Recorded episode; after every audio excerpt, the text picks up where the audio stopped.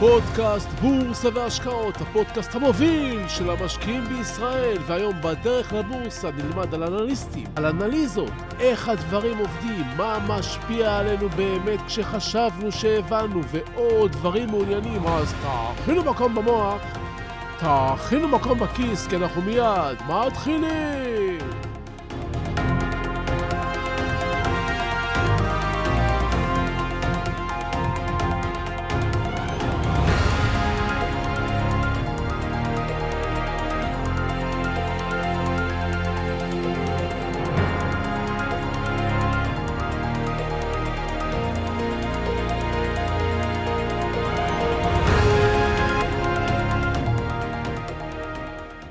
על פי הערכות שונות, התקציב השנתי של מערכת המודיעין בארצות הברית עומדת על 50 מיליארד דולר בשנה, והיא מעסיקה 100 אלף עובדים, מהם כחמישית, 20 אלף אנליסטים. התפקיד שלהם לקבל את המידע המודיעיני, לפענח אותו ולקבוע מה ההשלכות שלו. 100 אלף עובדים זה בערך כמו כל התושבים בעיר הרצליה, ו-50 מיליארד דולר זה בערך שליש מהתקציב של כל מדינת ישראל. אלה סכומים אדירים, כמות מדהימה של אנשים שמטפלת רק במודיעין. מידע זה כוח, אין ספק, והאמריקאים, הם יודעים זאת היטב. בתדריך בבית הלבן, באוקטובר 2002 נאמר כי על פי הערכות המודיעיניות, למרות החלטות האו"ם, עיראק ממשיכה בייצור נשק להשמדה המונית ומחזיקה בטילים שטווח הפגיעה שלהם עשוי להגיע לאירופה, ואולי בהמשך גם לארצות הברית. עיראק עם סדאם חוסיין מהווים איום אסטרטגי קיומי על העולם נלחש בתדריך, והתחושה ששררה בבית הלבן שמשהו רע יקרה בקרוב, רק גברה. 13 חודשים לפני אותו תדריך אירע אסון התאומים בארצות הברית. והמודיעין, שפספס אז את היכולת למנוע את הפיגוע, לא יכול היה להרשות לעצמו פספוס נוסף. הוא היה רגיש, מחמיר וחד מתמיד. נורות האזהרה צדו את עיני הממשל בארצות הברית, והנשיא בוש שם את עיראק לנגד עיניו. על פי המידע שסופק לו, משם עומדת לצאת הרעה. ה-FBI וה-CIA אוששו את הטענות האלה, וכל הדרכים הובילו למסקנה אחת, אין מנוס למתקפה רחבה על עיראק. חייבים לעשות זאת על מנת למנוע שימוש בנשק להשמדה המונית, שלפי הערכות עיראק החזיקה בו, ולהערכתם הוא כבר היווה איום על העולם. סדאם חוסיין הזחוח מצידו השתמש באסטרטגיה משלו, כזו שלא מאשרת ולא מכחישה. הוא שמר על עמימות ואפשר לממשל האמריקאי ולעולם כולו להתקדם צעד נוסף לקראת החלטה, מה שעורר את החשד שהוא מסתיר משהו. סדאם חוסיין לא הכחיש. האמריקאים חשדו, והמסקנה, המסקנה הוסקה.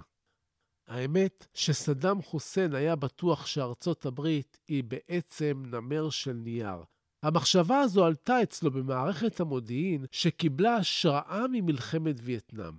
שם ארצות הברית התקפלה אחרי התנגדות המונית בקרב העם האמריקאי שקרא לנסיגה בשל ההרוגים האמריקאים.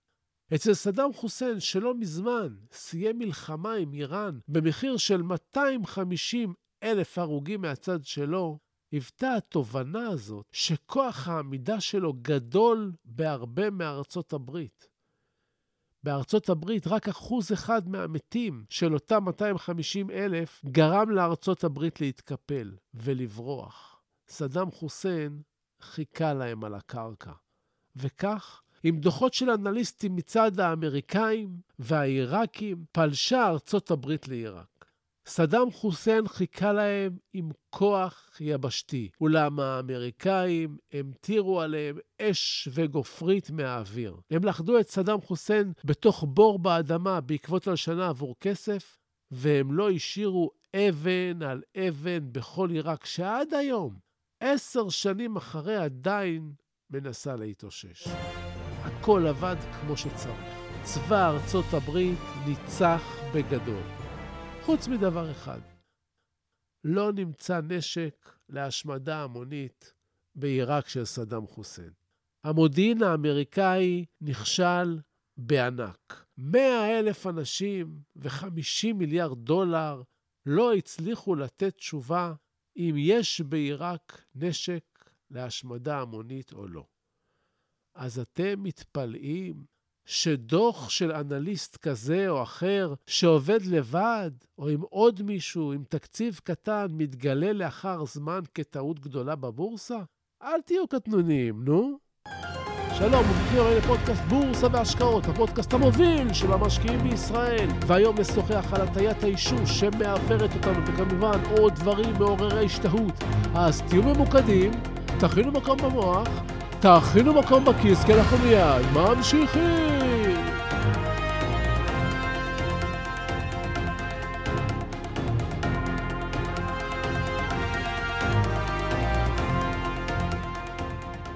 מערכת המחקר המודיעיני של עיראק טעתה בגדול. האמריקאים לא ברחו כמו בווייטנאם.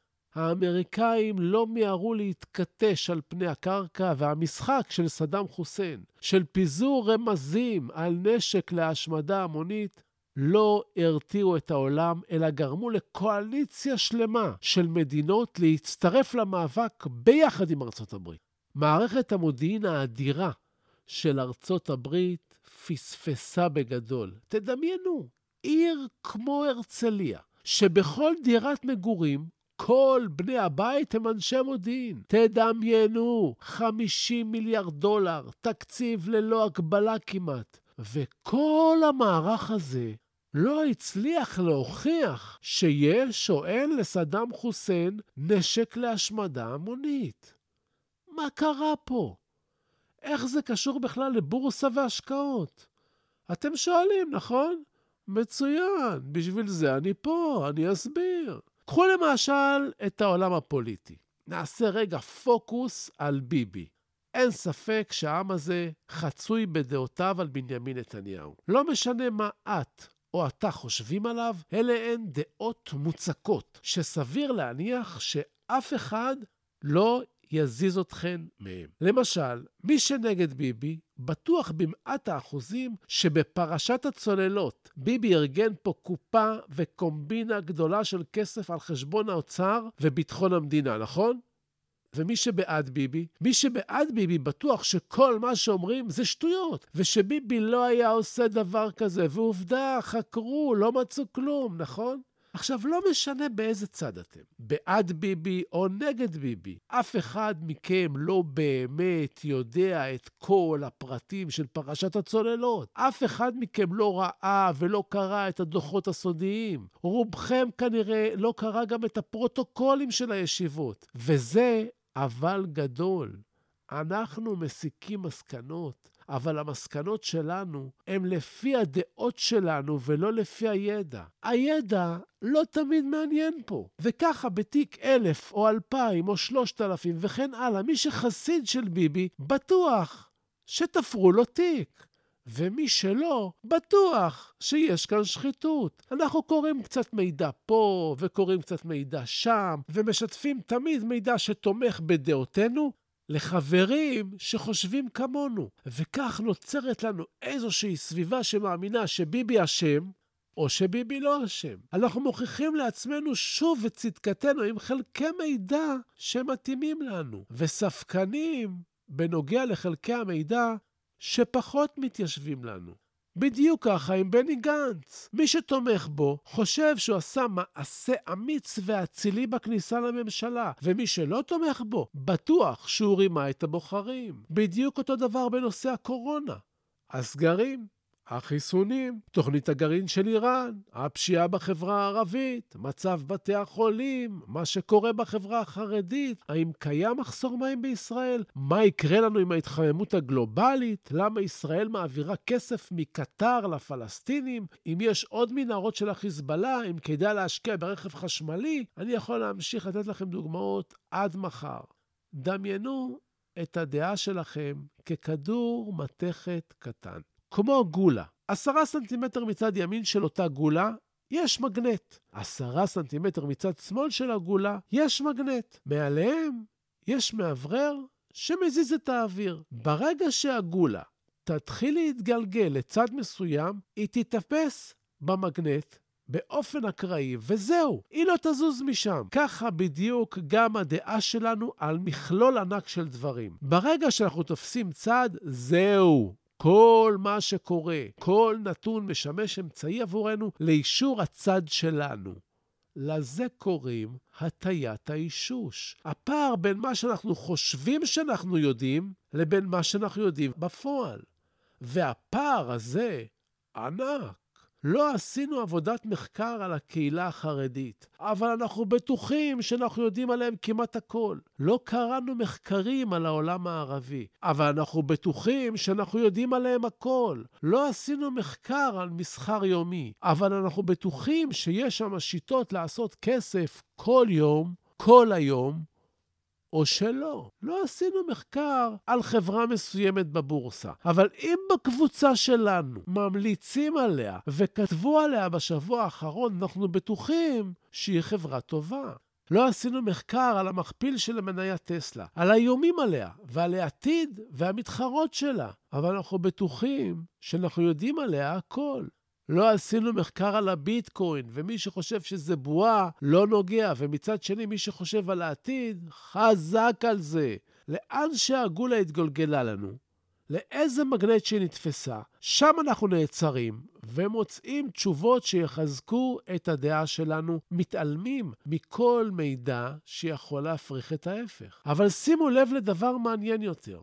ככל שאנחנו יודעים פחות, הדעה שלנו יותר מוצקה לגבי נושא מסוים. אנחנו נאחז בה ולא נשחרר. אבל דווקא כשהדעה שלנו על נושא מסוים גדלה, כך נהיה יותר צנועים לגבי הידע שלנו. כשאנחנו קונים מניה ולא יודעים עליה, ידע מוצק, אלא קונים רק בגלל שמישהו אמר לכם שזה כדאי, או בגלל שהשתכנעתם מדיבור על מניה בקבוצה, אנחנו לא נמכור, גם אם היא תתחיל לרדת ולרדת ולרדת. אולם אם עשינו עבודת מחקר יסודית ונדע מדוע קנינו, והמניה תגיב הפוך, נדע מה לחפש.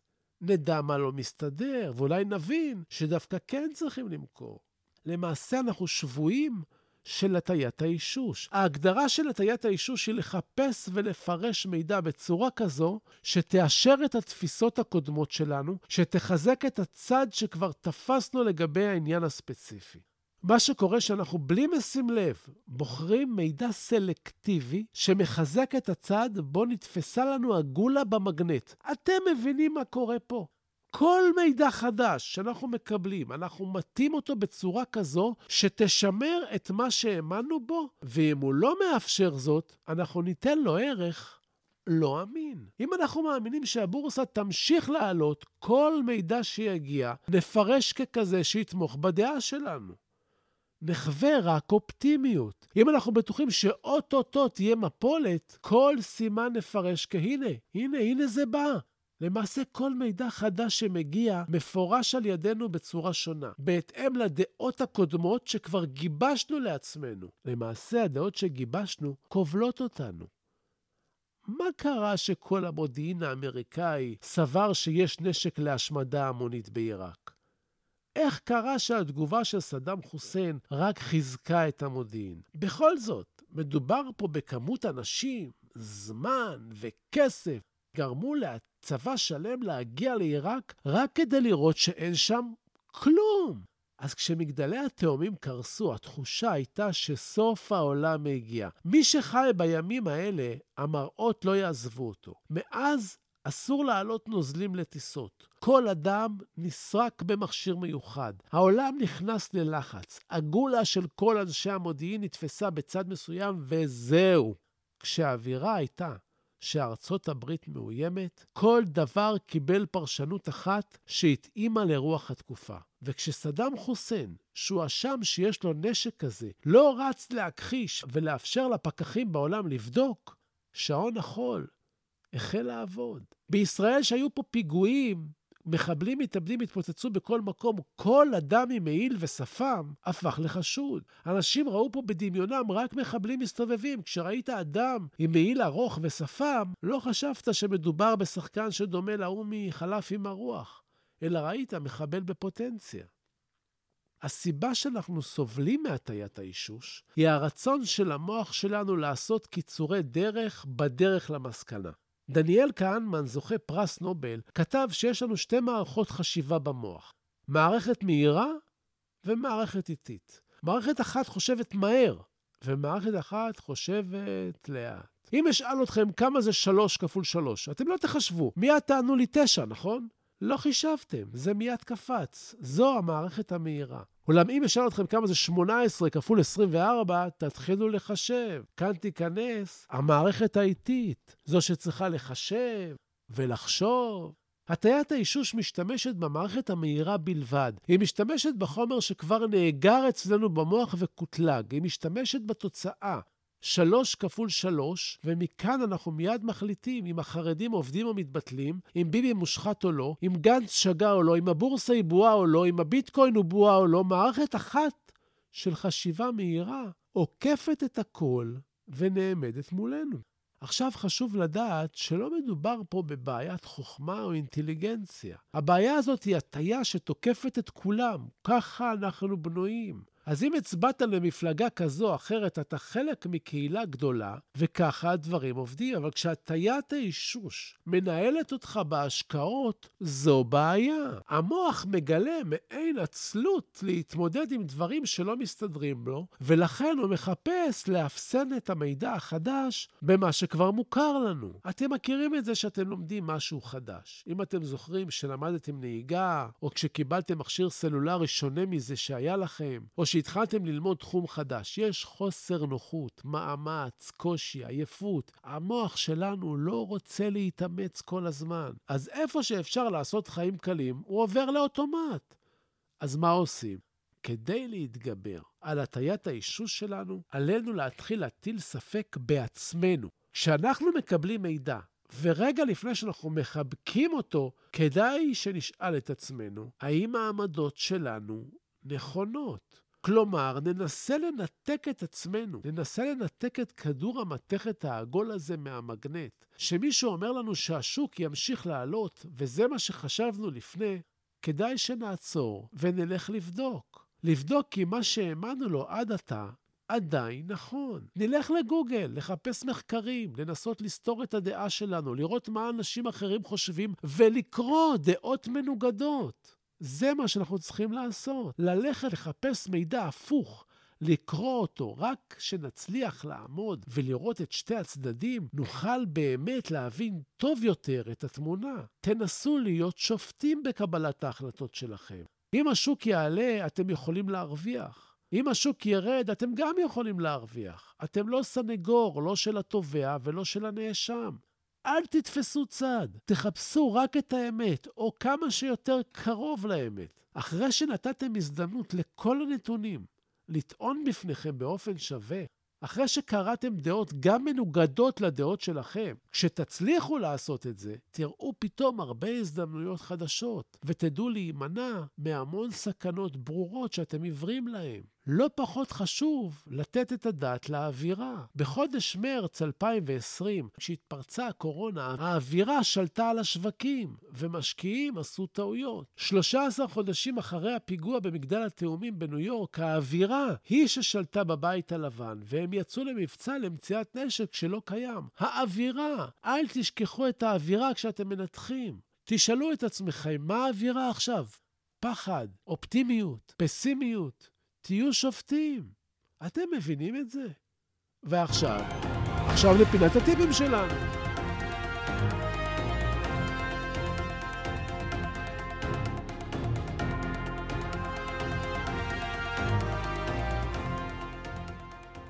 רבים מכם פונים אליי ושואלים אותי לגבי קורסים או ספר אחד מומלץ. חשוב שתבינו, אין ספר אחד ואין קורס אחד שילמדו אתכם את כל עולם ההשקעות. מדובר פה בפאזל ענק שצריך ללמוד ולהרכיב אותו לאורך שנים. לי אישית אין קורסים, ואני לא מכיר קורס אחד שיכול ללמד אתכם הכל, או להפוך אתכם לסוחרים מומחים שבתום הקורס תתחילו להרוויח כסף. אין דברים כאלה. מדובר בתהליך איטי והדרגתי שמורכב מידע, מניסיון, מיכולת מנטלית, מהבנה ועוד חלקים משתנים. תלכו לשאול מי שגמר קורסים כאלה, הבטחות גדולות של כסף מהיר, של עכשיו, מכה, מרוויחים אחרי שלושה חודשים או חודש של לימודים, זה חלום. אני מציע לכם לקרוא כל מה שאפשר בתחום, בין אם זה ספרים שלי או ספרים של אחרים. כל ספר יעניק לכם משהו. עוד חשיבה, עוד קידום. לגבי קורסים, תשאלו בוגרים, כמו שאמרתי לכם, כמה הקורס עזר, היה מונגש, ברור.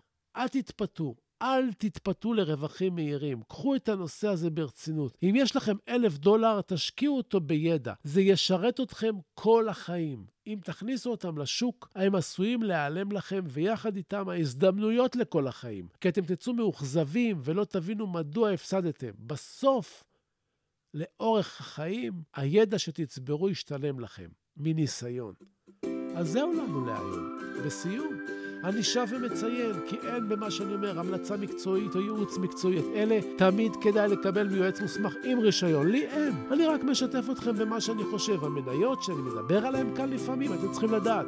אני לפעמים קונה מהם, לפעמים מוכר מהם. אף פעם אני לא מנסה לכוון אתכם לפעולה כלשהי, אלא רק לגרום לכם לחשוב, לחשוב ולחשוב, נכון?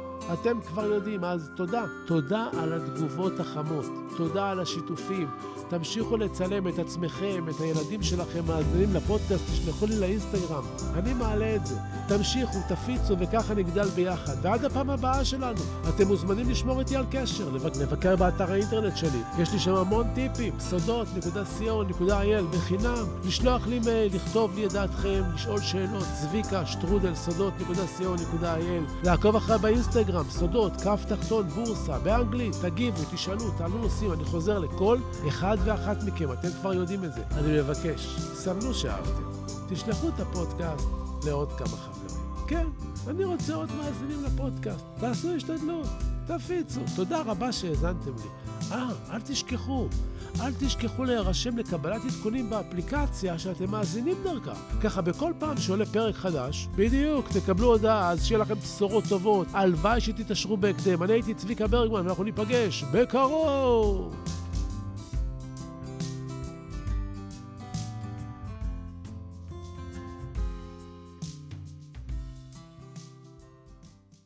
אם רודיארד קיפלינג אם תוכל לשמור על שקט וקור רוח, עת מסביב לך שוררת מבוכה.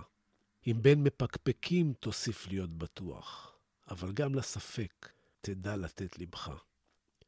אם להמתין תוכל בלא להתייגע, אם ממרמה תרחק, עת היותך תסוב, אם בשנאה תוקף, ובה לא תנהגע, מבלי להיראות חכם מדי, או טוב. אם כל חלומותיך יהיו לעבד, אם מחשבות לך כאמצעי בלבד, אם ניצחון תפגוש, או מפלה נוקבת, ובשניהם, בני בלע, תנהג מנהג אחד.